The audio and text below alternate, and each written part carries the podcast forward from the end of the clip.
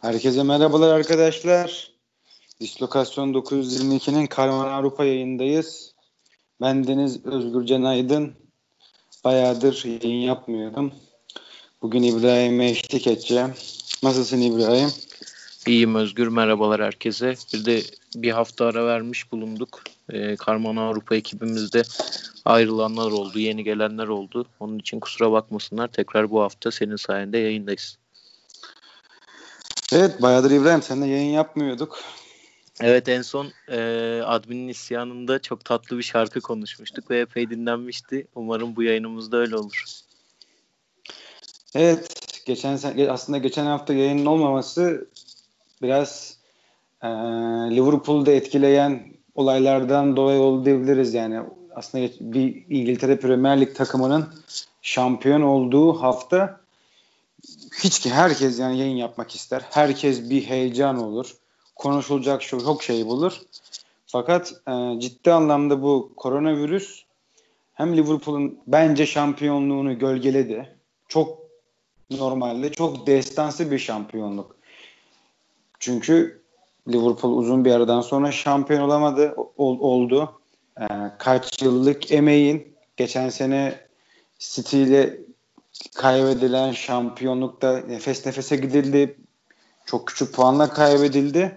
Bu sene yapılan büyük iş bence yeterli yankıyı dünyada bulamadı çünkü koronavirüsün gölgesinde kaldığını düşünüyorum yani. Sen ne düşünüyorsun bu konuda öncelikle bunu bir sen böyle düşünüyor musun?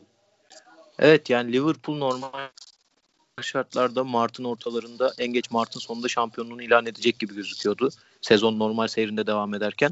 Senin de söylediğin gibi pandemi arası hem futbolu çok olumsuz etkiledi zaten hem de Liverpool'un bu şampiyonluğuna ufak da olsa e, bu görkemli şampiyonluğuna bir gölge düşürdü diyebiliriz. Çünkü Mart'tan bahsettim az önce.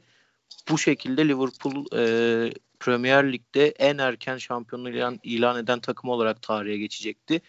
Bu sefer Temmuz'da ilan ederek en geç şampiyonluğu ilan eden takım olarak tarihe geçti. Onlar için de enteresan bir e, hem sezon hem e, kupa oldu. Kutlamalar da benzer şekildeydi.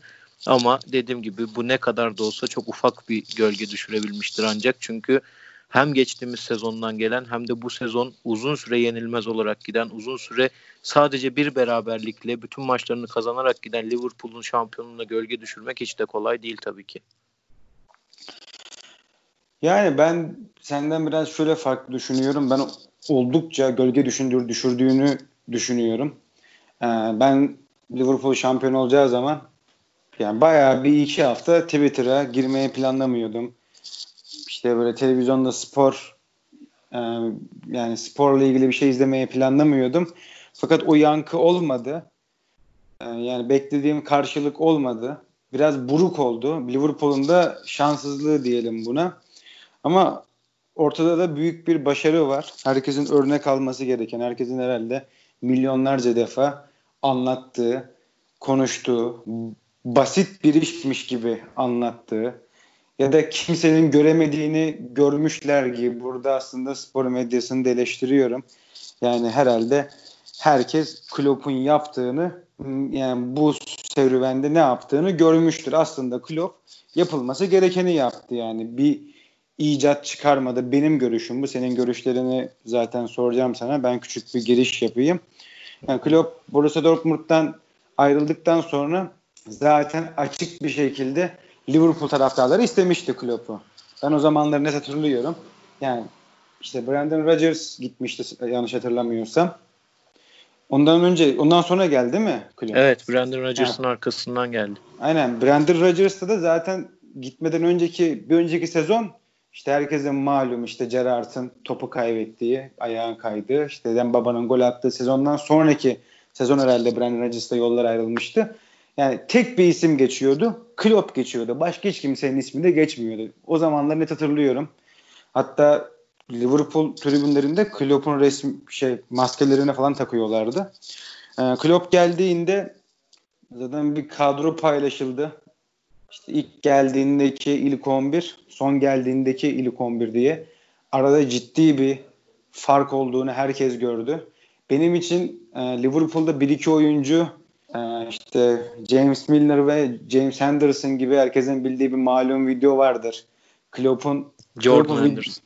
Aynen Jordan Henderson, Isaac Captain, işte John Henderson'ın böyle diktiği toplar hakkında eleştirdiği. Bu, bu bilet fiyatları çok pahalı. Biz bunları izlemeye mi geliyoruz? E, James Milner işte James Milner'e bildiğiniz işte Ömer Bayram muamelesi falan yapılıyordu. İşte yani böyle dümdüz topçu gibi muameleler yapılıyordu. İşte hele Jordan Henderson ki yani Jordan Henderson hala benim için bir değişiklik yok ama ortada bir başarı var. Atlattığı seviyeyi de herkes görüyor. Ben sana ve benim görüşüm Klopp yapması gereken ne varsa yaptı. Ee, ben Manchester City'nin bir kaybeden olarak görmüyorum Manchester City'yi. Dünyadaki hiçbir takım üst üste bu kadar e, ligi domine edemez. City'nin bu başarısı Liverpool'u yukarı çekti. Şimdi Liverpool'un bu başarısı diğer takımları başarıya itecek. Bunu beceremeyen takımlara örnek. Kim beceremedi? Tottenham beceremedi. Bir istikrarı vardı Tottenham'ın. İstikrarın sonu felaket oldu. Zaten iki şekilde biter istikrarın sonu. Ya felaketle ya da şampiyonlukla. E buradaki de e, hoca ve yönetim arasındaki uyum, nokta transferler. Liverpool her yere nokta transfer yaptı ki aslında tutmayan transferi de vardı büyük para harcayıp. İşte ben Keita'dan çok büyük umudum vardı ama 50-50 tuttu. Bir yandan da Tottenham örneği var. Sen bu kadar sene yarışmacı ol, yarışmacı ol, yarışmacı ol. Herhalde son 6-7 yılda Tottenham herhalde daha çok ilk dörtte yer almıştır Liverpool'dan. Yani öyle bir şey de var. Sonunda Liverpool muradına erdi. Ben sana şunu sormak istiyorum. Herkesten farklı şey olarak. Klopp olmasaydı başka bir hoca bunu başarabilir miydi? Yani Liverpool özelinde hiç zannetmiyorum. Çünkü sen de aşağı yukarı bahsettin. Hem taraftar profilinin hem de kulübün geldiği yer itibariyle isteklerini karşılayabilecek, tam uyumu, kan uyumunu yakalayabilecek tek bir hoca vardı ve müsaitti. Jurgen Klopp o da takımın başına geldiği ilk günden itibaren etkisini göstermeye başladı. Aslında e, bunu söylerken bir yandan çekiniyorum. Çünkü ilk sezonlarında hiç de e, başarılı sonuçlar elde etmiyorlardı. Ama saha içindeki gösterdikleri oyun, Klopp'un maç sonu e, hafta içi verdiği demeçler, bu takımın iyi yönde gittiğini, sahada istediklerini yansıttığı sürece adım adım yükselişe geçebileceğini e, içeride arkadaşlığın sağlamlaştığı sürece daha iyi yerlere gelebileceğini her zaman belirtiyordu. Ve ilk geldiği gün şunu söylemişti hoca. Kesin bir şey söyleyemem kısa vadede ama 5 sene içerisinde bir şampiyonluk vaat ediyorum Liverpool taraftarlarına demişti ve 4. sezonunda 2019-2020'de şampiyonluğu elde etti ki 18-19 sezonunda da az önce sen de bahsettin. Manchester City'ye çok fazla yaklaştılar. Şampiyonluğa da çok yaklaştılar ama Şampiyonlar Ligi'ni aldıkları için o sezonda bir kayıp olarak değerlendirmemek gerekiyor tabii ki. Klopp üzerinde birkaç şey daha söyleyebiliriz Liverpool'la ilgili. Çünkü ya bu takımın e, yükselen oyuncularına, değerlerine baktığımız zaman iki tanesini sen söyledin. E, James Miller ve Jordan Henderson. Milner her ne kadar hala rotasyon oyuncusu gibi gözükse de yaşı da e, belli bir seviyeye yaklaştı çünkü. Ama Jordan Henderson'a verdiği, kattığı değer çok yüksek, inanılmaz yüksek. Onun dışında Alexander Arnold gibi bir oyuncuyu çıkardı. E, Andy Robertson'ı getirdi ve kimsenin bu ligde bu kadar başarılı olabileceğini tahmin ettiği bir oyuncu değildi. Van Dijk'i e, bütün takımlar Manchester City gibi birçok e, iyi takım isterken elinden almayı, kendi oyun sistemine, kendi gelecek planlarını ikna etmeyi başardı ve şu an Van Dijk dünyanın en iyi stoper olarak gösteriliyor. Ee, en iyi stoperi mi sence?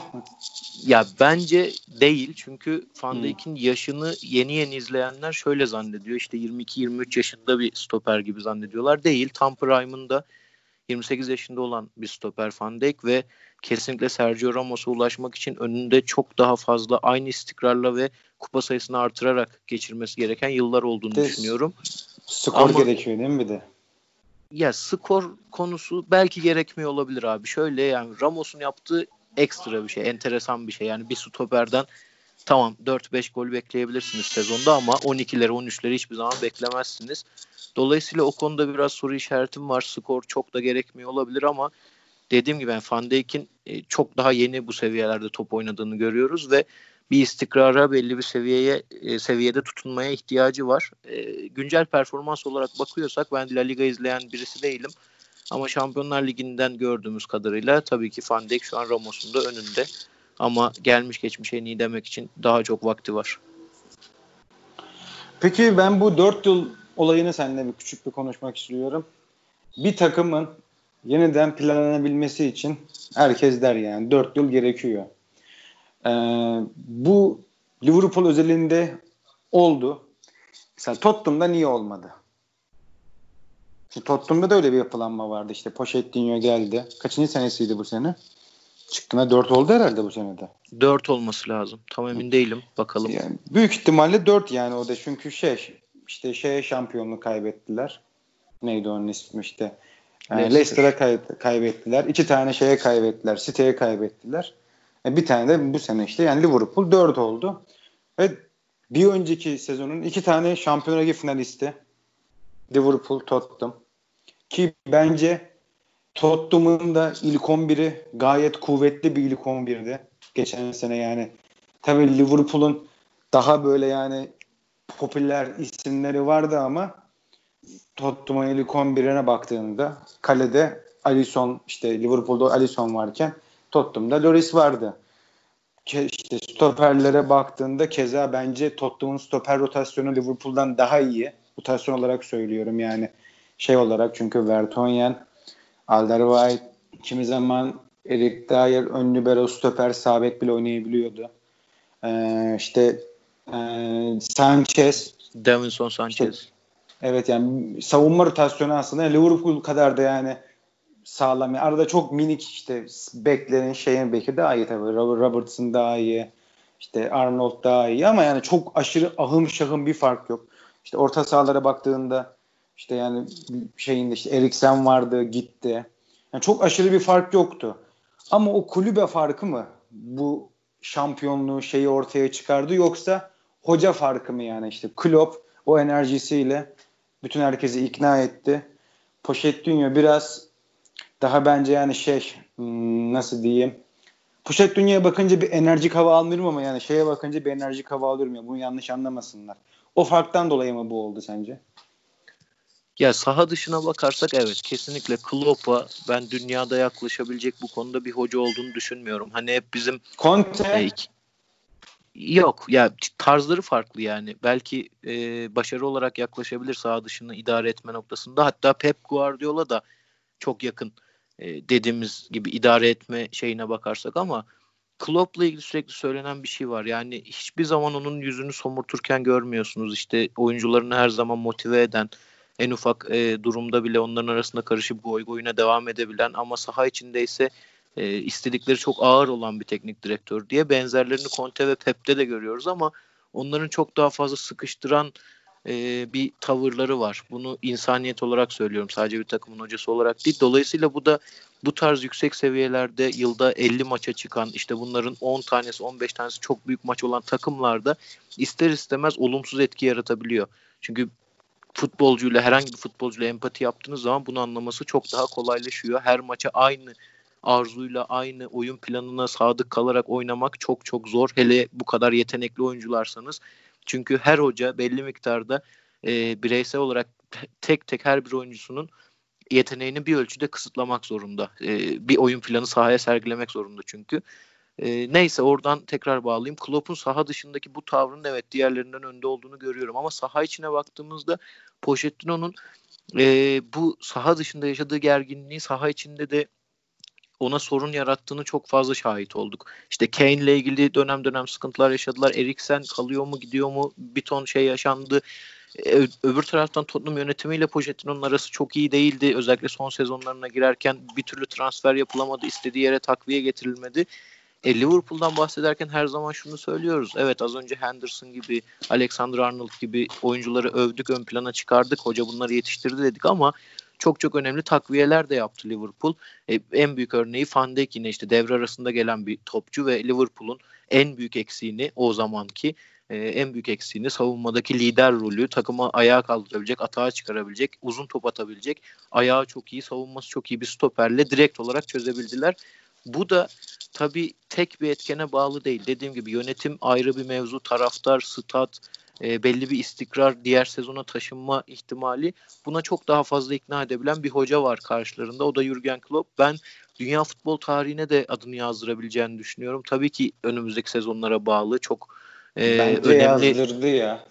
sezonlar onu bekliyor. Yani birinci sıradan bahsediyorum açıkçası e, bu sezon mesela Şampiyonlar Ligi'nden elenmeleri onun için onun gibi bir taktisyen için Atletico Madrid'e elenmesi hiç hoş olmadı. Ama sanıyorum önümüzdeki sezonlarda ben bu yazı da hareketli geçireceklerini tahmin ediyorum. Rotasyonu da artırarak çok daha farklı bir Liverpool izletmeye en azından çalışacak. Başarılı olacak mı onu göreceğiz tabii.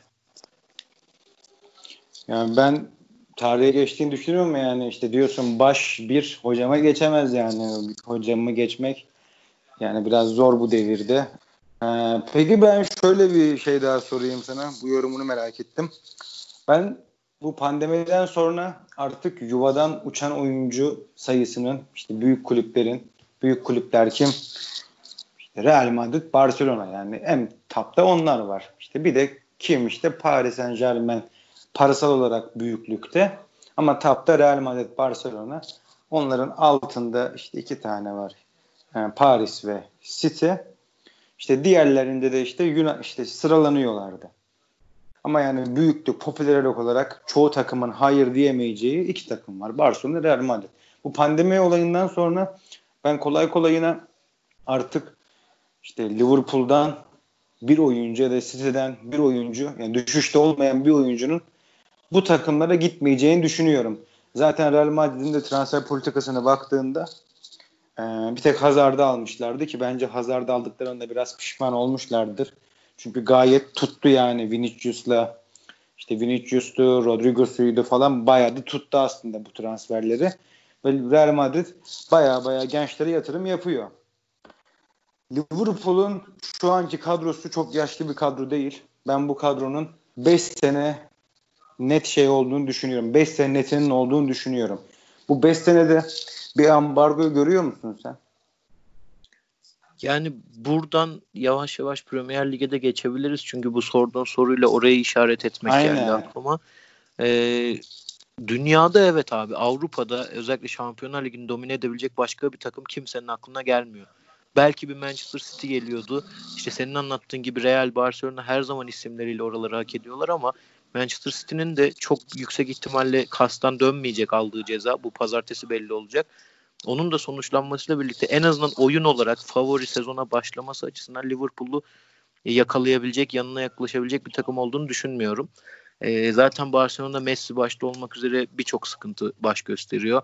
İşte Real Madrid tarafında Zidane tekrar geldi. Dediğin gibi gençlerle yeni bir yapılanma içerisindeler. Dolayısıyla ya bu arada soruya... benim City'ye şey Liverpool'a en büyük rakibim bu arada benim Real Madrid. O da işte Ramos önderliğindeki ve çok verim veren gençleriyle ve büyük ihtimalle kasasında Liverpool'la beraber yani iyi para bulunan takımlardan da birisi olduğunu düşünüyorum. Devam et. Ee, benim soruya kısaca cevabım hayır. Evet Real Madrid konusunda katılıyorum ama tekrarlayayım yani onların bir genç oyuncularla birlikte yeniden yapılanması söz konusu. Orada bir süre zaman alacağını düşünüyorum. 5 yılda biraz iyimser bir süre oldu bence. Çünkü e, Mane gibi, Salah gibi oyuncuların yaşları 28-29 dolayısıyla bir 3 yıl sanki daha e, mantıklı bir sayı olabilir onların dominasyonu için. Bunu bekliyorum. Evet ama Premier Lig bambaşka bir senaryo. Çünkü e, 20 takımın e, hemen her birinin iç sahasında çok dirençli oynadığı, rakip takıma karşı çok iyi e, anti anti oyunlar üretebildiği takımlar ve bu bir serüven. Bunu en iyi geçen sezon yaşadı Liverpool. Çok e, öndeyken kaybetti şampiyonluğu ve kıl payı kaybetti. Dolayısıyla orada onu sıkıştıracak takımlar mutlaka olacaktır. Başka bir konuya geçeriz dememin sebebine geleyim şimdi. E, özellikle pandemiden sonra Chelsea'nin ve Manchester United'ın olağanüstü e, performansları onları geleceğe dair umutlandırıyor. Taraftarlarını da muhakkak umutlandırıyordur.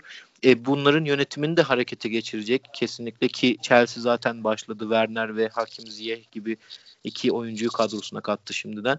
E, Manchester United'ın çok önemli gençleri var. Biraz sonra değiniriz teker teker detaylı bir şekilde.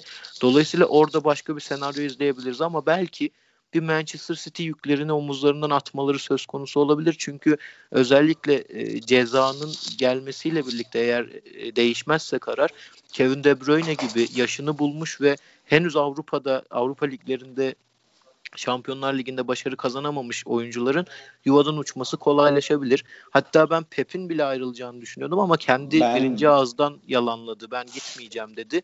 Ona güvenmekten başka şimdilik çaremiz yok ama dediğim gibi belki o Manchester City yükünü kısa vadede omuzlarından atmış olabilirler.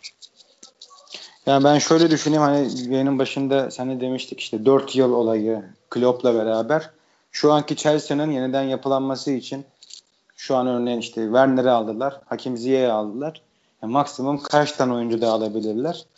İki tane iyimser davranalım. İki tane sağlam oyuncu daha alabildiler diyelim.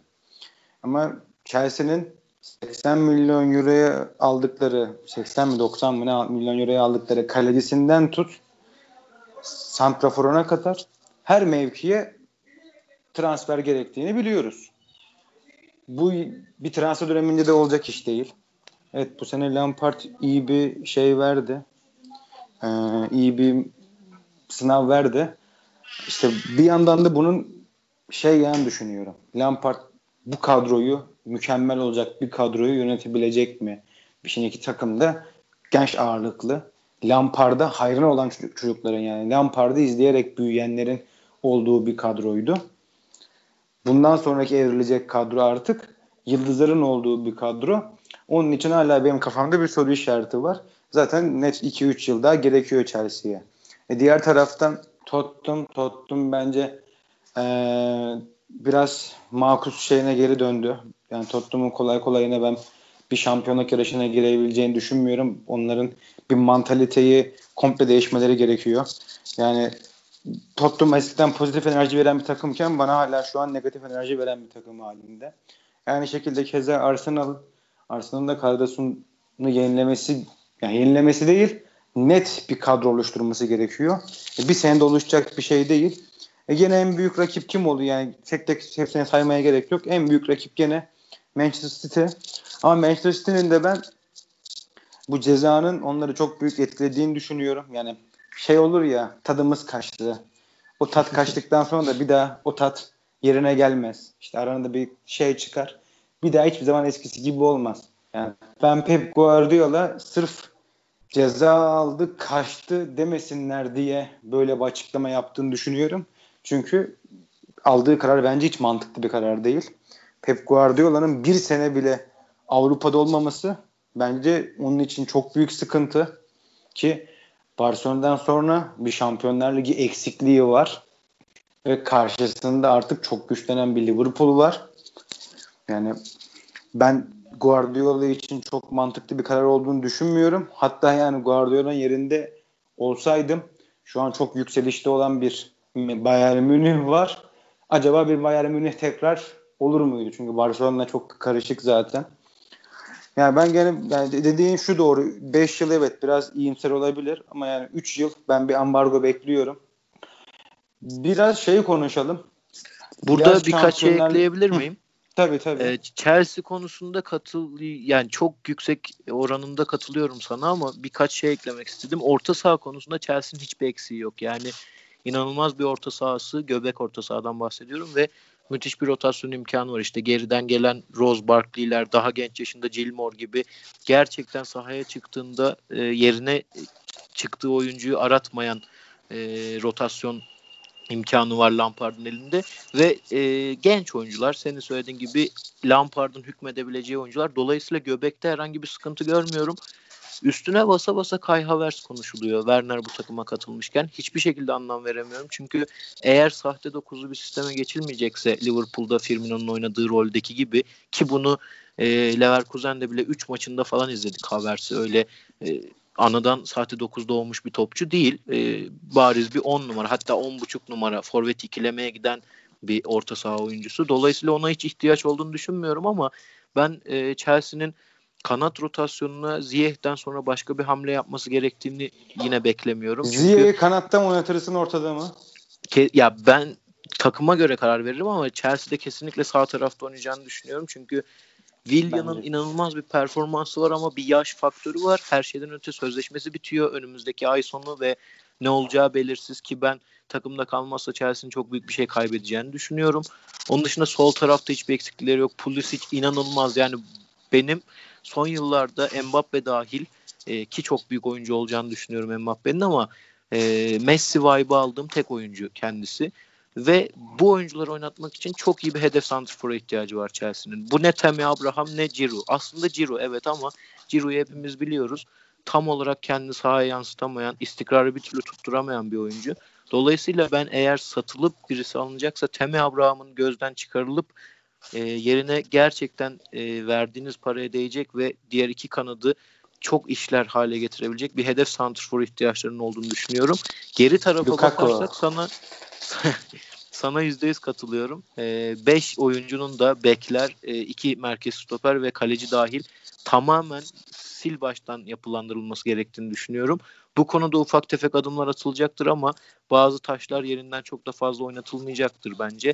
Ve e, seneye yine dişli bir Chelsea izleriz ama e, çok da Liverpool'u zorlayabileceklerini sanmıyorum. Yine ilk dörtte belki ikinciliğin e, sağlam bir adayı olabilirler.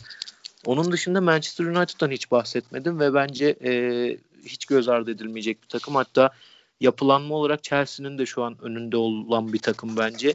Çünkü e, özellikle son haftalarda oynadıkları oyunla bunu gösteriyorlar. Birazdan sen soracaksın oralara detaylı girmek istemiyorum ama onların transfer ihtiyacı çok çok daha az. Yani iyi bir kalecileri var. E, orta sahadan ileri uca kadar hiçbir eksikleri yok zaten ki bir kişiyle takviye edilecekleri konuşuluyor. Büyük ihtimalle o isim Jadon Sancho olacak. Ama e, geride bir bek, bir stoper e, hatta as olmalarına da gerek yok. Az kadroyu zorlayabilecek iki oyuncuyla Manchester United'ın seneye özellikle birinci sırayı e, sezon sonuna kadar nefesleri yeter mi bilmiyorum ama ciddi şekilde zorlayacaklarını tahmin ediyorum. Ben United hakkında dediklerine çok katılmıyorum. United'ın bu performansının çok yanıltıcı olduğunu düşünüyorum, düşünüyorum ve e, transfer konusunda da hiç katılmıyorum. E, bu zamana kadar yapılan rezalet transferlerin ceremesini çekiyorlar. Yani ben bir, bir kulübün bu kadar para harcayıp elde para edecek oyuncu bulundurmamasını gerçekten anlam veremiyorum. Yani Van Gaal'den tutup hatta ne Van Gaal'i yok Van Gaal şimdi şey onun hakkını yemeyelim o çok transfer yapmadı Moyes'un. Van Gaal'den tutup yani şu ana kadar gelen herkesin gerçekten yani içine ettiler kulübün. Bunu söyleyeyim. Ve şunu da yani çok karşı çıkıyorum. Şu an bu kulüpte Martial dışında kanatta oynayabilecek böyle adam geçebilen bir oyuncu var mı? Abi sen muhtemelen maç izlemiyorsun. Tek bunu çıkarıyorum bu söylediklerinden. Çünkü Manchester United inanılmaz bir oyun oynuyor ve bu dediğin oyuncu tipine sahip 3 kişiyle sahada yer alıyorlar. Üçü de forvet kökenli ama e, üçlü bir forvet oynuyorlar. Rashford, Martial ve Mason Greenwood. Üçü de inanılmaz bir performans Rashford'un bu ve... sezon kaç golü var? Abi hiç bilmiyorum. Yani kafadan söyleyemem ama epey var. E, 13 falan olması lazım. Bakayım istersen. Fakat mevzu ya, onun bunun golü değil zaten. Yani e, bu takım bu son e, geldiği sistemde çok iyi bir oyun vaat ediyor ve vaat ettiği şeyi sahada hakikaten gösteriyor. Bu sezon Premier Lig'de 15 gol atmış bu arada Rashford. Ee, Liverpool ben, bana United'ın üçlüsünü sayab ileri üçlüsünü sayabilir misin? Bir? Marcus Rashford, Anthony Martial ve e, Mason Greenwood. Greenwood'dan önce kim oynuyordu orada? Greenwood şu an yeni par, yeni şey yaptı. Greenwood evet önce... bir forvet olarak kimse oynamıyor. Daniel James oynuyordu genellikle sağ açık olarak ve hiç fayda gösteremiyordu. Ya da bir tane Zaten ayaksız şu... vardı. Bir tane ayaksız şu vardı an... arada o oynuyordu. Lingard'dan bahsediyorsun. Aynen. Evet yani... Jesse Lingard zaman zaman oynuyordu. Abi şöyle şu zamana kadar söyledik. 5 maçlık ben bir gireyim sonradan sonra beni düzeltirsin. Ben şimdi şu, yani bu pandemiden sonraki şeyden bahsetmiyorum. Evet, pandemide bir çıkış var. Yalan yok. Ama Soskaya ilk geldiğinde de bir çıkış vardı. Sonrası evet, zaten sonrası, büyük soru işareti. Hı, sonrası gerçekten şeydi. Yani kötüydü. Yani bir yük, direkt yani direkt olarak geldin. 8 maç mı yenilmedi? 8 maç galibiyet miydi? Yenilmediler mi? Evet evet Müthiş bir giriş vardı. Müthiş bir giriş ama ondan sonraki ara yani gerçekten hiç umut vermiyordu ki ben gene e, çok temkinliyim Solskjaer'e karşı. Yani bir yorum hakkım varsa zaten herkes bilir. Soskayer yani olmayacak olduğunu düşünüyorum. Ve transfer olarak da e, ilk 11 ile yedekler arasında da çok fark olduğunu düşünüyorum. Ki ilk 11'inin de diğer takımlara göre aşırı yeterli olduğunu düşünmüyorum. Yani şöyle örnek vereyim. Evet Stoper'e gerçekten işte Maguire alındı. 90 milyon euro. Yani iyi para verildi. E bakıyorum şimdi karşılaştırma yapıyorum. Yani Maguire'ı hangi e, iki tane şampiyonluk adayı arasındaki takımda oynatabilirim? Hangisini kesebilir? Biraz böyle karşılaştırmalar yapıyorum. Açıkçası United kadrosunda benim için hangi oyuncu böyle öngörülemez, hangi oyuncu böyle bir şey bana bir heyecanlandırıyor. Ya ben şöyle bir söyleyeyim. İlk geldiğini de ben çok beğendiğim bir transferdi. Bisakka. Yani beni o bir heyecanlandırmıştı. Ve takımda Martial beni bir heyecanlandırıyor. Ve Rashford. Ee, zaten Pogba ben kötü oynasa bile Pogba'ya kefilim. Bu oyuncular dışında yani beni böyle çok heyecanlandıran e, ya da yani çok tuttuğum ya da bir şampiyon takım oyuncusu mesajını vermiyor bana. Yani zaten bir Liverpool'un da 11 oyuncu 11 oyuncusunun 11'i de şampiyon oyuncu değil. Fakat Liverpool'da yani net şekilde iş yapan işte örnek veriyorsun ya işte bana işte şu şu kadar skora katkı yaptı. Liverpool'un bu hücum oyuncularının hepsi net şekilde skora katkı veriyor. Yani benim için göze hoş gelen ya da 4-5 maçlık sekanslar önemli değil. Sezonun genelinde verilen sekanslar önemli. Ve hatta yani işte geçmişten şey veriyordum. E, örnek veriyordum. Keşke bu takımda her ne kadar sakatlanmıştı ama yani e, Memphis Depay olsaydı ona bu kadar şans verilmedi ama Lingard'a vesaire çok şans verildi. Keşke biraz daha o şans verilseydi düşünüyorum. Lukaku'ya Lukaku yollanıp neden forvet alınmadı? Yani mesela ben bu Lukaku olayından dolayı Fatih Hoca'ya kızmıyorum. Niye diyorum yani United gibi Premier Lig Türkiye'nin 10 katı kadar profesyonel bir takım. United herhalde dünyadaki 5 takımdan bir tanesi.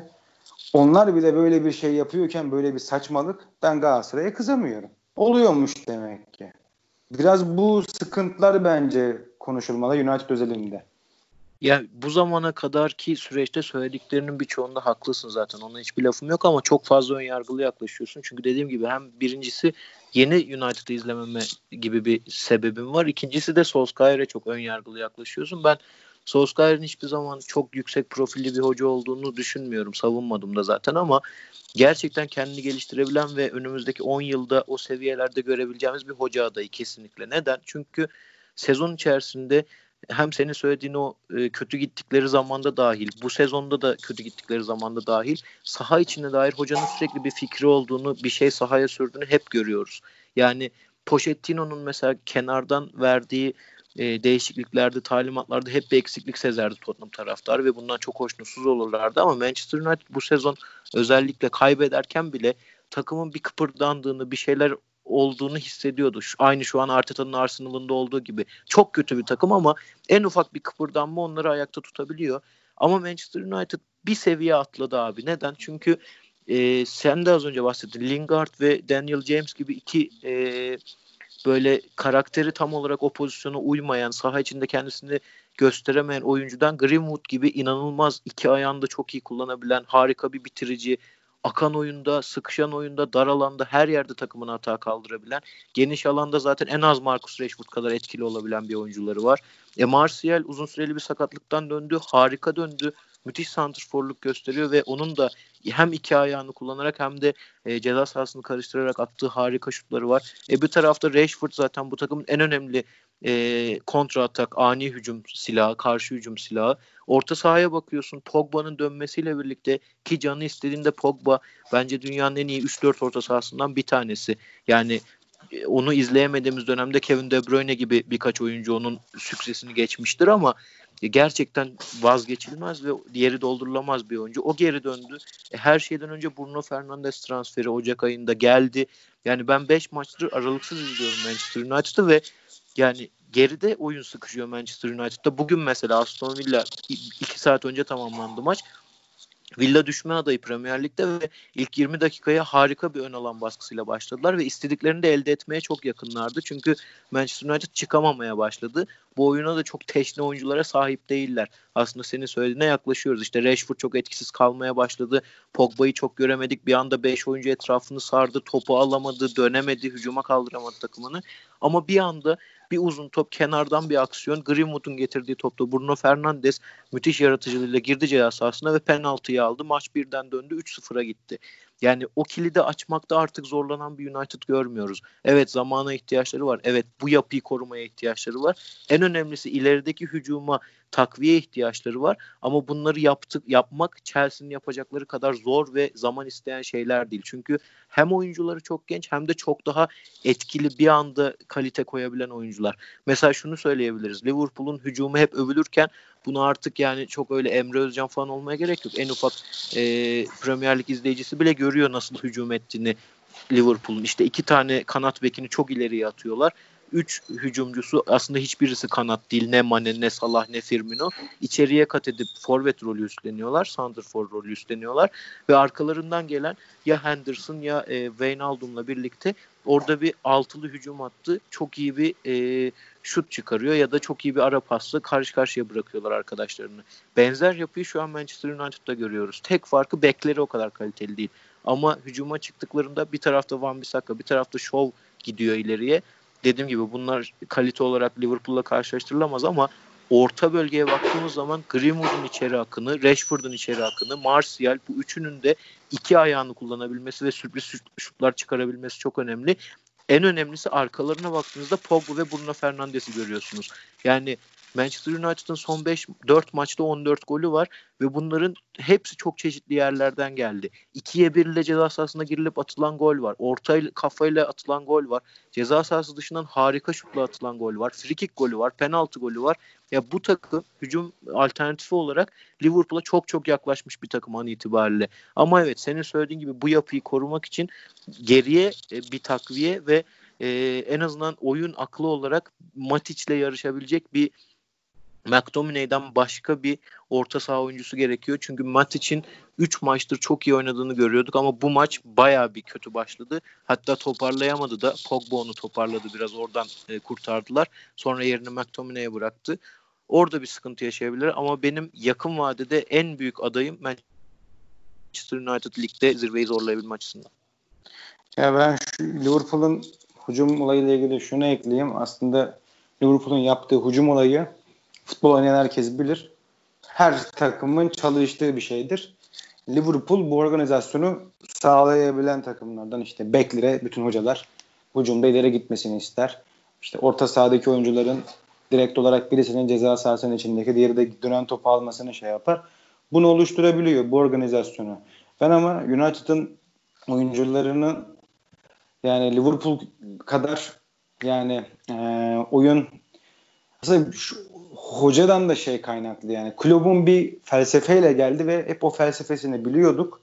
Solskjaer bize bana bu felsefeyi vermediği için oyuncuların da bir oyun felsefesi kazanabileceğini düşünmüyorum. Premier Lig'de bir takım şampiyon olmak istiyorsa bir oyun felsefesi olması gerekiyor. Yok aslında Yine. Klopp da değiştirdi abi. Çok geldiğinde dikine oyun, kontra atak futbol Tabii oynatıyordu. Ama 4 senede şöyle bir şey. 4 senede evrildi yani. Bu şöyle işte bir şey. benzerini değil. United'da 2 sezondur yaşıyor aslında. United'da sadece Rashford'u ileri atarak bir kontra peşindeydi. Big Six'e karşı özellikle aldığı başarıları herkes açıp bakabilir. Zaten ben de yazmıştım sitede sen de hatırlarsın. E, buradaki başarıyı getiren şey kontra futboluydu ama şimdi onlar da bambaşka bir yere evrildiler. Yani %60'a yakın toplu oynama ortalamaları var ve dediğim gibi Pogba ve Bruno Fernandes'e Liverpool ya da Manchester City'den başka hiçbir takım şu anda sahip değil. Ama bunu Liverpool yapıyorken aynı zamanda oyuncu kalitesini her sene çok çok daha arttırdı. Yani net şekilde e, tabii, arttırdı. Kesinlikle takviye lazım. Çok az karavana yaptı. Yani evet. karavana olarak kimi sayabiliriz ki? Belki ben Keita'yı biraz seviyorum. Ki o da, o da hala başka, tutunmaya çalışıyor aslında takım. Yani başka da sayamıyorum yani. Manchester United'ın bir yani senin destek senin dediklerini yani gerçeğe dökmesi için bu transfer döneminde kesinlikle karavana geçmemesi gerekiyor. Ee, Sancho dedin. Ee, Sancho bence net şekilde yani takıma etki eder. Bundan hiç şüphem yok. Ama ben bu takımın hala bir tane net santrover Lukaku'nun yerinin dolmaması bana çok şey geliyor yani üzücü geliyor. Lukaku'nun yeri ve bir, bir stoperdeki de o sorunu çözmeleri gerekiyor yani. Bu stoper ya, olayı çözülsün artık. evet abi ama eğer bu oyunu oynamaya devam edeceklerse ve başarabileceklerse ki henüz büyük maçını görmedik bu sistemde Manchester United'ın. Esas soru işareti o. Ama bunda ısrar edecekse Klopp'ta olduğu gibi yani Firmino'yu normalde Lukaku'ya asla tercih etmezsin. Bir oyunda ya da işte bir santrfor, hedef santrfor rolünde ama e, çok daha iyi bir oyuncu şu anda Firmino. Aynı şeyi Manchester United'da da görebiliriz. Bence de evet net bir santrfora ihtiyaçları var ama bu sistem işlemeye devam edecekse gerek olmayabilir. Peki bunun yanında Leicester ve Wolves'ın United'ı ben mesela Leicester ve Wolves beni United'dan daha çok heyecanlandırıyor. Du diyelim. Ya iki takımla yani ilgili de Heh, buyur abi. Yani şey biraz ben bu pandeminin United'ı yaradığını düşünüyorum. Yani net şekilde yaramadığı Tabii. takımlar da var ama Tabii. yani Leicester ve Wolves beni heyecanlandırıyordu. Hatta yani Leicester için şey diyordum. Ulan acaba Madison'ı birine kakalasalar. Çünkü Madison için çok rekor paralar konuşuluyordu ki ben o paranın etmeyeceğini düşünüyorum. Yani 100 milyon euro civarını geçtim. Yeni Beckham deniliyordu. Ben o kadar etmeyeceğini düşünüyorum ki her ne olursa olsun o takımın Leicester'ın yıldızı vardı. Benim için James Ward'ı. Yani diğer herkesin evet etkisi var. Herkes şey ama o takımın bence yani en değerli oyuncusu hala Ward'ı. Yani işte Madison satılır, gene böyle iyi transferler yapılır yapılırsa bir umut olur mu? Çünkü yani benim hiç beğenmediğim Ayoze Perez bile fena katkı vermedi Leicester için. Yani bir, bir, bir daha böyle bir zorlarlar mı? Ama bilemedim yani. United sana çok iyi sinyal verdi. Benim için de aslında Wolves, Wolves niye iyi sinyal verdi? İşte proje takımı acaba yani biraz daha şey yaparlar mı böyle 3 senelik bir plan yaparlar mı işte tam Liverpool'un düştü yani işte kadrosunun yaşlandığı sene böyle bir çıkış yapabilirler mi böyle bir planlamaya gidebilirler mi çünkü arkalarında Jorge Mendes var. Yani bunları düşündüm. Sen ne düşünüyorsun bu konu hakkında? Ya iki takımla ilgili de belli başlı eksiklikler var abi ve ikisi de birbirinden çok farklı takımlar. Ama Leicester'ın düşüşünün pandemiyle ilgili olmadığını düşünüyorum kesinlikle. Çünkü sezonun ikinci yarısında bağıra çağıra bu takım söylüyordu biz düşüşe geçtik, biz düşüşe geçtik diye. İnanılmaz bir sezon başlangıcı. İkinci sırada yerlerini neredeyse garantilediklerini herkesin düşündüğü bir sezon başlangıcı. Ardından Endidi ve Wardy'yi sırasıyla kaybettiler. Sakatlığa kurban verdiler. Wardy'nin zaten eşiyle ilgili çok özel durumları, çocuğu oldu, hamile kaldı bir şeyler derken çok e, formsuz bir 5 ay yaklaşık yaşadı. E, 4 ay hatta Aralık'tan Mart'a kadar. Bunlar olunca Leicester'ın oyun sisteminin ne kadar e, ufak tefek şeylere bağlı olduğunu, ne kadar temellerinin zayıf olduğunu biz gördük saha içinde pandemiden önce de. Çünkü bu takımın e, 4 oyuncusunu saysam ben e, her zaman bir iskeletten bahsedilir ya futbolda. Türk futbol yorumcuları özellikle çok yapar bunu işte. Atının tutanın iyi olacak diye başlanır. Bir stoper bir de orta saha sayılır. E burada Schmeichel, Çağlar, e, Wilfred Ndidi ve Jamie Wardy senin söylediğin gibi bu takımın temel taşlarıydı. İki tanesini yerinden oynattıkları zaman inanılmaz bir çöküşe geçtiler. Ne topa hakim olmayı başarabildiler ne rakip e, hücumlara direnebilmeyi başarabildiler. Dolayısıyla üst üste kötü sonuçlar zaten geliyordu gelmeye de devam edecekti. Pandemi dönüşünde Ndidi de iyi dönmedi. Yine eksikliğini yaşadılar. Wardy eski formuna yavaş yavaş kavuşuyor hatta kavuştu diyebiliriz ama bunun beklenilen bir şey olduğunu zaten biliyorduk.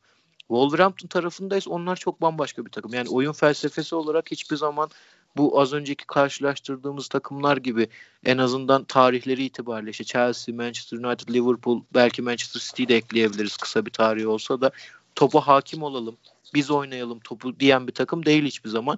Müthiş bir savunma hatları var. Onun üzerine harika bekleri var. İşte Adama Traore gibi fişek oyuncuları var. Raul Jimenez gibi çok iyi bitiricileri var bu şekilde işleyen bir takımdı ama onlar da pandemi dönüşü yavaş yavaş topu rakibe verdiklerinde ne kadar sıkıntıya girdiklerini, kendileri topa hükmettiklerinde aslında istedikleri oyun oynayamadıklarını gösteriyorlar. Özellikle ben Arsenal'lıyım işte sen zaten biliyorsun birçok dinleyicimiz de biliyordur önceki yayınlardan. Arsenal'la oynadıkları maçta Wolverhampton'ın yani topa özellikle ikinci yarıda %70'e yakın sahip oldular. İnanılmaz bir oyun baskısı. Top onların ayağında. Maç zaten 2-0 kaybettiler. E, skordan bağımsız bir şey de üretemediler. Yani rakip ceza sahasına girip tehlike üretmekten çok uzaktılar. Dolayısıyla Wolves'ın oyun felsefesi olarak bu ligde hep zorlayıcı bir faktör olacağını, ilk 6'yı ilk 4'ü zaman zaman e, zorlayacağını düşünüyorum ama hiç bu takımların yanına Aynen. yanaşabilecek bir takım değil. Leicester da bence yavaş yavaş çöküşe doğru gidiyor. Çünkü oyuncuların da hem Madison'lı hem Chilwell'i işte belki Ricardo Pereira ayrılacak deniyor. Çağlar çok konuşuluyor. İşte az önce bahsettik hem Manchester United'ın hem Chelsea'nin hatta Manchester City'nin bile stoper eksiği var. Dolayısıyla bu takımın çok ayakta kalabileceğini sanmıyorum. Yani ben de Wolves için yani bu tehlike net şekilde belli oluyor. Artık küçük takım olarak görmüyorlar Wolves'u. Yani net tehdit olarak görüyorlar. Yani bunun örneğini biraz küçük şeyde verelim, konjüktürde verelim. İşte Sivas Spor'un ikinci yarısı yaşadığı problem gibi işte. Bir küçük takım kontrataklarla, hızlı oyuncularla iyi sonuçlar alıyor. Ama bir süre sonra bu iyi bir sıraya geliyor. Bir süre sonra artık rakip takımlar topun arkasına geçip topu bu takıma bıraktıklarında bu takımın hiç o oyun stiline hakim ol yani hakim olmadığı anlaşılıyor. Yani Wolves'un yaşadığı sorunun bu olduğunu ben düşünüyorum fakat beni işte umutlandıran yani bir umutlandırmaktan kasıt Wolves'un orta saha orta saha ikilisi e, bu oyunu bence kaldırabilir. Yani bu oyunun oyuncusu olabilirler. Kadroyu biraz daha büyük takım kadrosuna çevirirlerse ben bir nebze olsun yani bir 2-3 yıllık planlamada 3-4 yıllık planlamada o kadroya yani Leicester biraz zor olabilir ama Wolves'un evrilebileceğini düşünüyorum. Ya Ruben Neves ve Moutinho'dan Aynen. bahsediyorsun sanırım. Moutinho yaş itibariyle çok zor. Evet Ruben Neves hem kalitesi hem sahada gösterdikleriyle bunu ışığını veriyor ama e, bir üçüncüye daha ihtiyaçları var abi. Mesela Dan Donker çoğu çoğu oynuyor orada. Bir e, bu ikilinin arkasında gibi rol alıyor ve gerçekten hiç yeterli değil. Oraya sağlam bir üçüncü daha ve hatta Jose, e, Joao Moutinho ile rekabete girebilecek bir ikinci oyuncu daha gerekiyor. Ya işte ben biraz bu Jorge Mendes itelemesinden dolayı bir şeyler çözebileceklerini düşünüyorum yani. Çünkü çok güzel bir proje. Proje şu an bence iyi gidiyor. Kimse bence sesini çıkaramaz. Evet. Bu arada yani keşke bir yerlere ben de yazsaydım. Adama Traore içinde Adama Traore şu an herkes bir hayranlığı var işte herkesin işte transfer markette de görmüştüm. Ee, en çok profiline bakılan 10 futbolcudan birisi galiba yanlış hatırlamıyorsam. Hı hı. Adama Traore'nin ben ilk Barcelona çıktığı dönemleri hatırlıyorum. Bu adam o zaman da böyle bir şeyi veriyordu. Ha işte Milis buraya gitti, olmadı. Çok sıkıntılı dönemler de geçti ama yani ben şu an bu adamın verdiği bu performans beni hiç şaşırtmıyor. Şeylere baksın. İlk Barcelona altyapısındayken haberlere baksınlar. Yani ben hatta daha büyük bir topçu olmasını bekliyordum ki ben Adama Traore'nin ee, bir sakatlık krizine girmezse çok çünkü full depar üzerine olan bir oyun stili, kariyer bir transfer yapabileceğini düşünüyorum. Zaten şu an şey yapılıyor.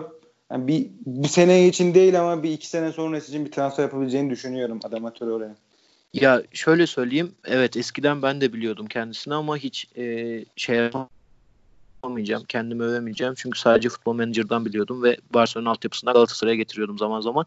O açıdan evet yani FM editörlerini tebrik etmek lazım aslında ama hem oyun oynayanların hem senin dediğin gibi futbol ilgisi olanların bildiği bir oyuncuydu. Ama şu noktada ayrılıyorum senden. Kesinlikle o kadar büyük bir oyuncu olamayacak bence. Çünkü kapalı savunmalara karşı çok büyük zaafları var ve hiçbir şekilde geliştirdiğini göstermiyor bize. Sadece açık alan bulduğunda belki e, kanadının rolünün en iyisi olabilir ama sadece açık alan bulduğunda. Çünkü Arsenal maçında bile Kolasinac ki e, orijini kanat bekidir. Bek bile değildir. Kolasinac hücumcu bir bektir. O oynadı sol stoperde. O bile sindirdi adama Traore'yi. Hiçbir şey yapamadı. E, bunun örneğini birçok maçta daha sene içerisinde gördük ki hatta neden yedek bırakılmıyor diyor Adama Traore'ye. En mantıklı olay çünkü e, rakip yorulduğunda Adama Traore ile açık alanda oynamak e, hiçbir zaman maçın başında Adama Traore ile kapalı savunmaya karşı oynamaktan daha kötü olamaz. Dolayısıyla ben çok büyük takımlara gidip çok büyük işler başarabileceğini düşünmüyorum ama hep bu seviyelerde aranan oyuncu çok böyle bir kere izleyenin, iki kere izleyenin hayran kalabileceği bir oyuncu profili çiziyor tabii. Ben çok iyi bir 12. adam olabileceğini düşünüyorum yani. Hatta Fatih hocamız çok sever böyle oyuncuları. Evet. Yani ben öyle bir yeni bir rol olarak basketbolda vardır yani 6. adam. Hı hı. Çok önemlidir. Öyle bir Aslında Liverpool'un biri aradığı açık olabilir yani eğer yedek kulübesinde oturma ikna edilebiliyorsa. İknadan kasıt işte o para işte çünkü şu an biraz da popülerliği fazla yani. Evet. İstenecek rakamla gerçek ederin arasında da farkın ben çok olacağını e, düşünüyorum. Tabii, tabii. Çünkü biraz FIFA'nın itelemesi de var. FIFA Ultimate Abi işte maalesef bazı oyunlar çok çok kötü etkiliyor ya. Gerçek futbolu saha içinde inanılmaz kötü etkiliyor. Hatta FM'yi az önce övdük ama o da bunlardan bir tanesi. Yani 18 yaşında bir oyuncuyla tanışıyorsunuz. İşte biz Adama Traore ile tanışmışız. Bizi yanıltmamış büyük ölçüde şu an görüyoruz ama işte başkası biriyle tanışıyor. Hiç maç izlemiyor. Ekran karşısında geçmişliği yok. E, ulan adam sosyal medyadan adamı gazlıyor. İşte başka FIFA oynayıcıları birini gazlıyor. E, evet, oyuncunun evet. belli bir piyasası oluşmaya başlıyor. Bu gerçekten beni rahatsız eden bir durum ama e, tabii futbol sektörü de bunları yiyip yutacak kadar küçük değil. Ee, biraz Arsenal Arteta konuşalım. konuşalım. Ben biraz izninle eleştirilerimi yapacağım. Tabii. Her ne kadar e, yani bilmiyorum siz ne düşünüyorsunuz. Ben Arteta'yı beni de yani heyecanlandırmadı desem yalan atmış olurum. Yani heyecanlandırdı. Neden dolayı heyecanlandırdı? İşte ben Arteta'nın Arsenal'a futbolcuyken transfer olduğu dönemden başlayayım. Arteta Everton'dan Arsenal'a hangi maçtan sonra transfer oldu? Malum United maçından sonra. Hı hı. Bilenler bilir. Malum bir 8'lik maç var. 8 değil mi? Hı hı. O maçtan sonra transfer oldu. 8 Ve Arteta Everton'dayken de yani ben şey diyordum yani bu adam atanamayan Barcelona topçusu derler ya yani. Tam evet. öyle bir tam öyle bir topçuydu yani. Gerçekten bir eşik vardır ondan sonra patlarsın ya yani o eşiği atlayamamış zamanında işte Oliver o Everton'da aynı şekilde Tim Carroll'ı da çok beğenirdim. O da aynısı. Yani bir eşik vardır ya yani. Hatta bence David Moyes'un başarısında bu iki futbolcunun çok büyük etkisi olduğunu da düşünüyorum bu arada. Sonra Arsenal'a transfer oldu. Ee, oradayken de aslında bence bir nebze olsun transfer olarak karşılığını vermişti. Hem oyun aklı olarak. Sonrasında artık yani çok güzel bir seçim yaptı. Yani bu dünyada herhalde herkes Guardiola'nın yani birinci olarak kimin yardımcısı olmayı tercih ederim de isterse bence herkes Guardiola'yı birinci, birinciye yazar. Ee, Arsenal'ın işte hoca arayışına gittiğinde Emery'den sonra Guar yani Arteta isminin geçmesi yani beni bu referanslardan dolayı heyecanlandırdı. Fakat gelelim aklımdaki soru işareti olan yerlere. Bir, herkesin bildiği, benim çok sıkça kullandığım, yakın çevrem bilir. Bu adam şakaya, şaka hastasıydı. Bunu zaten söylemiş. İki, net bir takım tecrübesi yoktu. Yani bir net bir takım yani büyük takımı geçtim. Net bir takım tecrübesi yoktu. Bu benim için ikinci sıkıntı. Üç, Arsenal yani artık şey vardır böyle. Dibe batarsın batarsın ya bir şeyler yaparsın. Ulan buradan daha dönemeyiz. Sonuna kadar devam. Yani Arsenal'da hatalar zincirinin artık yani devam üstüne devam yani Emery gibi işte yani Paris'te sonra yani Emery tercihi, Emery'nin işte yaşadığı sıkıntılar çok sıkıntılı bir dönemde Arteta geldi ama Arteta'nın işte o karizması e, geri background'ı beyaz atlı prens gibi düşünüldü. Fakat olduğunu düşünmüyorum. Bunun sebebinin her şey Arteta'ya yazmıyorum. Çünkü Arsenal'ın kadrosunun ben ciddi anlamda eksik olduğunu düşünüyorum. Niye eksik? Hemen şöyle düşünelim. Bu takımda Aubameyang dışında yani benim için süperstar olarak sayabileceğim bir oyuncu çok düşünemiyorum. İki, e, bir işte Torreira itelemesi vardı. Torreira bitirili olmadı. Mesut gibi bir sorunla uğraştılar. Mesut gibi bu kadar yüksek para alan adam katkı vermiyor. İşte Cabellos şu an takımın yükselen yıldızlarından birisi. İşte Real Madrid'le acaba bir daha bir daha kiralarlar mı? Alabilir miyiz? Alırız. Kiralandı. Bu muhabbetler yapılıyor. İşte kaleden başlayıp hücuma kadar işte hücumda şey haberlere çıkıyor. Nasıl işte olmaya kalır mı? Lacazette'i satıp başka bir yapılanmaya mı gitsek? İşte Pele olacak mı olmayacak mı? Ve ortada bana net şekilde bir oyun şeyi de yok yani. Oyun mesajı da yok Arsenal için. Yani misal United'da saydıklarına bir nebze olsun katılabiliyorum. Fakat Arsenal için yani bir bana bir felsefe, bir şey vermiyor bana. Mesela Wenger'deyken evet Wenger başarısızdı. Kabul. Herkes diyordu. Fakat bir oyun vardı. Şeyden Wenger'den sonra ben bunun bir türlü olmadığını düşünüyorum. Top sende. Yani Arteta'dan başlayalım. Arteta e, Türkiye futbolunda bir örneğini ararsak bir Ali Koç'u andırıyor bana çok fazla. Aynen Çünkü işte. Beyaz senin söylediğin gibi ya. Dışarıdan karizması çok yüksek olan işte Pep Guardiola'nın yardımcılığını yapmış ama hiçbir tecrübesi olmayan Ali Koç'un da e, başkanlık tecrübesi yoktu.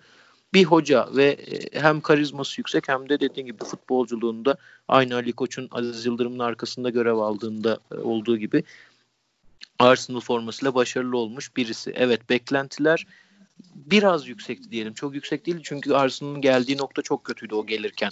İşte Emery'nin bıraktığı bir kaos, Jumberg'le daha da yükselen bir kaos. Dolayısıyla sanki beklenilenin çok ötesine çıkmadı Arteta. Ne olumsuz anlamda ne olumlu anlamda. Ama şöyle bir sıkıntı var Arsenal taraftarında.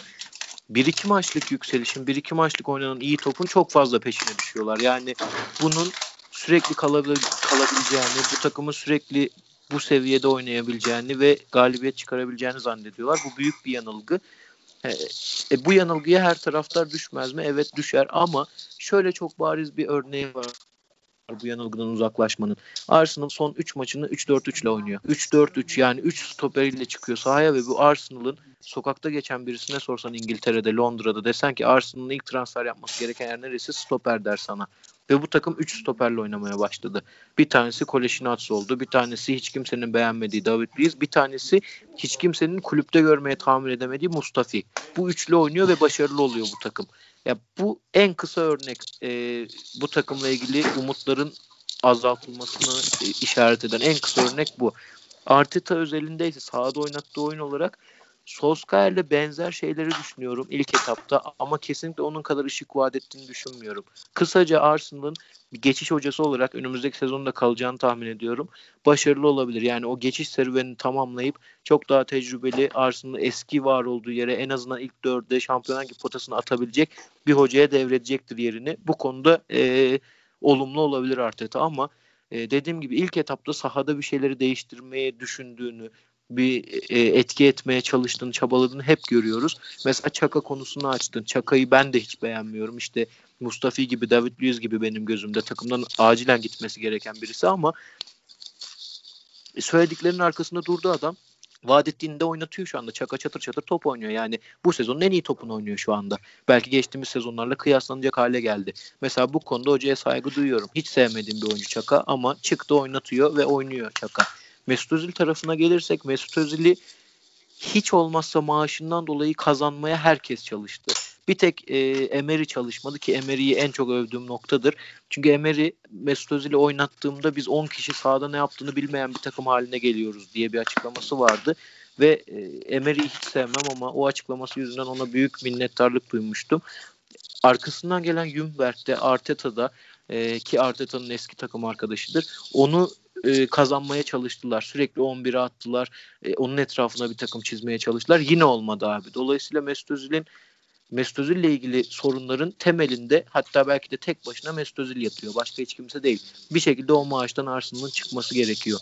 E, o olmayınca takımdaki yaratıcı oyuncu eksikliği çok fazla göze çarpıyor. Sebayos da bunu doldurmaya çalışıyor Arsenal ama yanında sadece Çaka gibi bir e, defansif orta saha olduğu için o konuda da çok fazla başarılı olamıyorlar.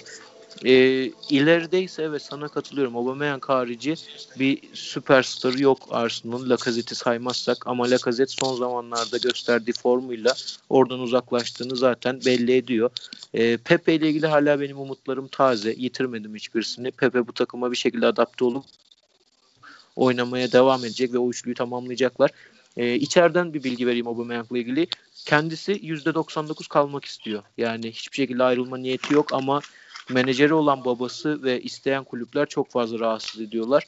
Dolayısıyla hala netleşen bir şey yok ama eğer karar Aubameyang'a kalırsa o takımda devam edecektir. Kimler ee, istiyor?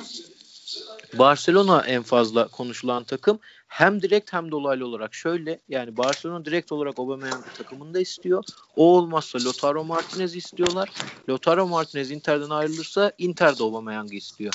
Dolayısıyla iki takım e, öne çıkmış durumda. E, Pepe ile ilgili umutlarım taze. Çünkü bu takıma adapte olamadı henüz. O öyle bir şansı yakalayamadı. Bir kaosun içerisine düştü. O yetenekte, o kalibrede bir oyuncu. Kesinlikle katkı sağlayacaktır. Bukayo Saka'nın hücumda oynatılma ısrarını hiçbir şekilde anlamıyorum. Bu takımın bu kadar hem sol tarafta hem geride hem önde eksiği varken Aubameyang ısrarla taç çizgisine hapsedilip e, Forvet'te Enketiah gibi amatör, genç, e, ruhsuz oyuncuların oynatılmasını hiçbir şekilde anlamıyorum. Arteta ile ilgili en büyük eleştirim bu. Dediğim evet, gibi ben, ben seneye yine orta sıra takımı olmaya devam edeceğini Arsenal'ın bir ilk altıyı belki zorlayabileceğini, bir geçiş dönemi yaşayacağını tahmin ediyorum. Ama sonrasında Arteta çok daha tecrübeli ve gelecek vadeden birisine yerini bırakacaktır. Yani ben özellikle Aubameyang için dediklerine çok katılıyorum. Bu takımın en büyük gol silahı kim? Aubameyang. Bu adam neden kanattan özellikle ısrarla oynatılıyor. Yani şöyle bir şey desem senin işte maç içinde takıma göre takımın beki sıkıntılıdır. Fizik olarak çok fark vardır. Aubameyang da çok fizikli bir oyuncudur. Atarsın onu maç içinde yani kenarı, kanadı doğru. Oyunu oraya doğru yiyorsun. Fakat yani hiçbir anlam veremiyorum. Senin takımının en büyük gol silahı. Yani Premier Lig'de en büyük tehlike olarak 5 futbolcu say desem Aubameyang kesinlikle içinde. Hı hı. Yani bu ısrarı hiç anlamıyorum. Neden bundan vazgeçmediklerini de anlayamıyorum. Yani bir şey de yani görsem böyle ara ara bir sekans yok. Yani e, şey olarak da gidecek diyorlar Lacazette. Ben Lacazette'in niye gitmesini düşündüklerini çözemedim.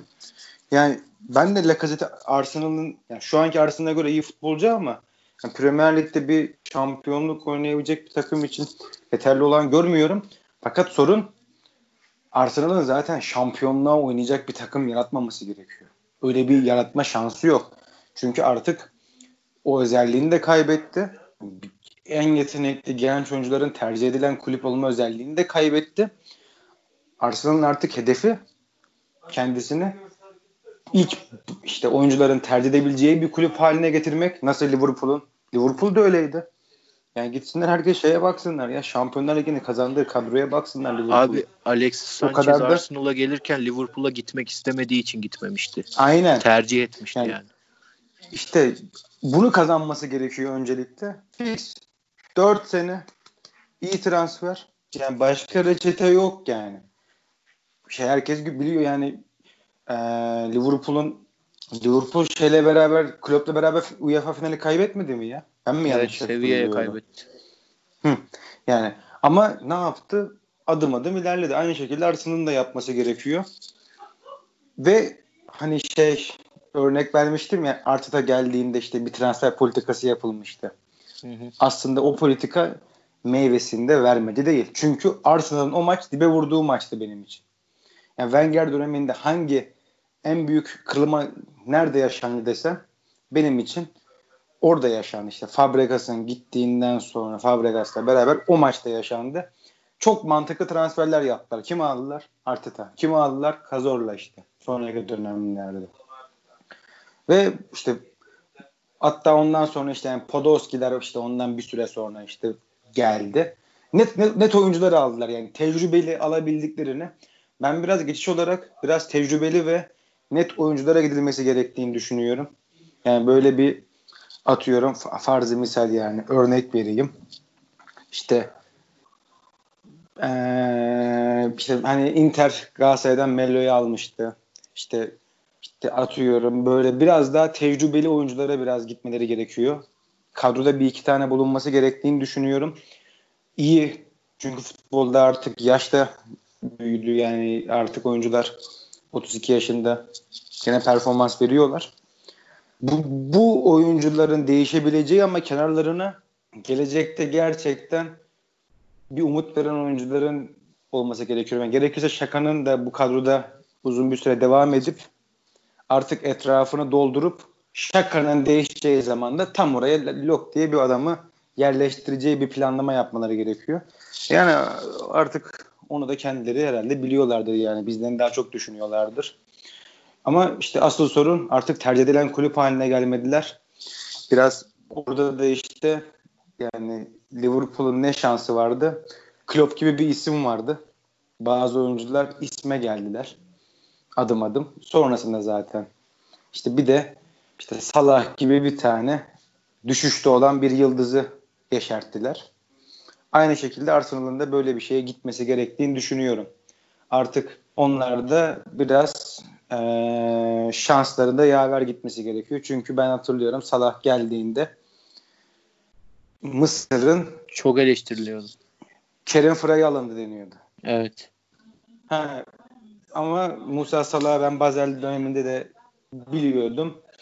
Yani bu kadar kötü futbolcu olmadığını biliyordum. Aksine ben fiyatı da fena değildi. Yani benim için iyi transferdi ama bu kadar performans vereceğini düşünmüyordum.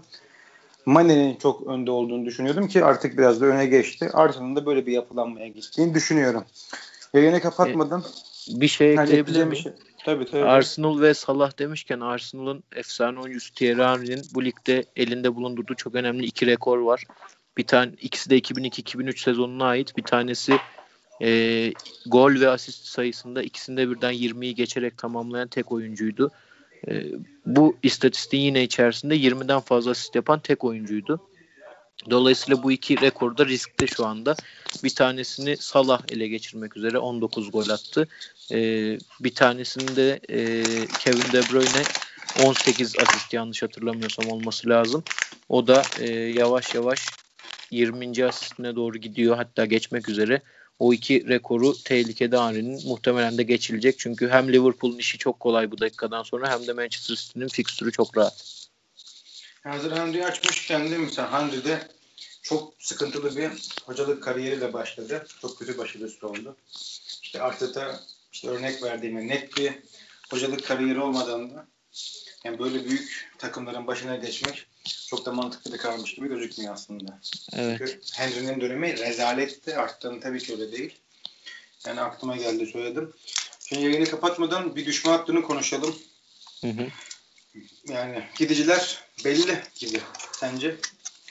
Ya benim bu konuda çok net tahminim vardı sezonun ilk yarısında. Bir tanesi Norwich City, bir tanesi Aston Villa ve e, diğeri West Ham'di.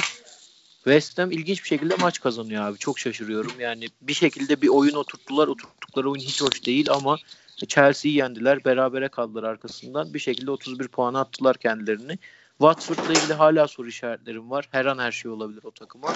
Ama Bournemouth'un ben çok net e, hem fikstür itibariyle hem sahada var olamayışıyla garantilediğini düşünüyorum. Diğeri de çok büyük sürpriz olmazsa Aston Villa olacaktır. West Ham'in bu ligde kalmasına üzülüyorum çünkü çok gitmişlerdi bu rezalet performansla özellikle bu kadronun oynadığı. Ama diğerleriyle ilgili çok fazla bir şaşkınlığım yok. Ee, bugün bir haber gördüm ya West Ham kime düşmezse kime alacaktı? Unuttum şimdi onları da çok komime gitmişti. Haberin başlığı. Daha neyi alacaklarmış abi? Fiyasko transfer sezonları ya West Ham'in. Evet West Ham'ın fiyasko gerçekten yani bu dediğime işte United'ın o dönemiyle beraber United'ın o dönemi herhalde geçmiştir net şekilde West Ham da. Ya West Ham'ın aslında dediğin gibi küme düşmeyi hak ediyor. Benim West Ham'da en üzüldüğüm şey işte nereden başladı desem bu kırılma Bilic döneminden Payet'in ayrılmasından itibaren bu evet. takım ciddi anlamda bir serbest düşüşe geçti. Yani ben böyle istikrarlı ve acı çektiren bir serbest düşüş görmedim. Yani adamlar gerçekten o Payet'in o yaptığı yani isyandan sonra bir türlü yani mutlu olamadılar ki hatırlayanlar bilir. O zamanlar West Ham gerçekten yani korkulan bir takımdı ve çok popüler bir takım haline gelmişti. Hatta yani Payet e, Avrupa Şampiyonası şey Avrupa Şampiyonası mı Dünya Kupası mıydı ya? Payet'in oynadı. Şimdi hatırlayamadım. Avrupa ya. olması lazım abi. Ben Avrupa Şampiyonası'nın yıldızıydı. Fransa milli takımı için yani kurtarıcısıydı. Yani son dakikada falan gol atmıştı şeyde. Yani kurt, bir numarası pay etti. O Avrupa Şampiyonası'nda. Oradan bu hallere geldiler. Ee, tabii biraz başkanın da bu konuda şeyi var. Ben hatası olduğunu düşünüyorum. Ee, Watford için de Watford bence lige kötü başladığının ceremesini çekiyor. Hı hı. Çok kötü başlamışlardı Watford. Yani rezalet başladı. Ama Watford küme düşerse ben Liverpool'un direkt oradan Delefoe'ye konacağını düşünüyorum bu arada. Olabilir. Ben, düşün ben beğeniyorum yani. Ben çok misal yani şey o kadar para vereceğimi Adama Traore'ye direkt Delefoe'ye konarım. Evet ya rotasyon için tabii değerli. Hatta yani bence Arsenal düşünebilir yani Arsenal için. Arsenal'ın ne var ne yok para eden herkes satıp stoper alması lazım. Diğerleri sonra. Evet Arsenal'da bu Upamecano falan onlar ne oldu? Hepsi tabii. Kim abi? İşte Arsenal düşünüyordu işte Umtiti, Ha. Upamecano. Yok abi hiç zannetmiyorum. Yani Upamecano'nun özellikle bu kadar piyasası yükselmişken Arsenal'da hayatta geleceğini sanmıyorum. Ki ilk anda ya... alacaksın işte ilk anda. O e, ara tabii. konuşuluyordu. O tabii. anda o ara konuşuluyordu. Ve çok da yüksek bir meblağ değildi bence oyuncu için. Ama ya şimdi o, çok popüler oldu. Onun dışında abi yayın içinde de konuştuk. Yani şimdi Chelsea'nin çok bariz eksikliği var stoperle. Manchester United'ın çok bariz eksikliği var. Manchester City'nin çok bariz eksikliği var. Ya bu döngüde Arsenal'a düşmesi için çok zor. Evet. Ekleyecek bir şeyin var mı İbrahim? Yok teşekkür ederim hem sana hem dinleyenlere. Yani benim için gerçekten çok keyifli oldu. Umarım siz de dinlerken keyif almışsınızdır. Evet arkadaşlar ben de bayağı bir aradan sonra futbol podcast'i yaptım. Gerçekten benim için de garip oldu. Yani bu işe podcaster olarak başladık. Ben bile podcast yapmamaya başladım ama güzel deneyimmiş. Dinleyenlere teşekkür ediyoruz. Soru, yorum, görüşleri varsa kesinlikle paylaşsınlar. Elimizden geldiğince cevap vermeye, arkadaş olmaya çalışıyoruz. Yani bizi dinleyen 8-9 kişiyi çok seviyoruz. Umarım mutludurlar. İyi dinlemeler. Kendinize iyi bakın. Hoşçakalın.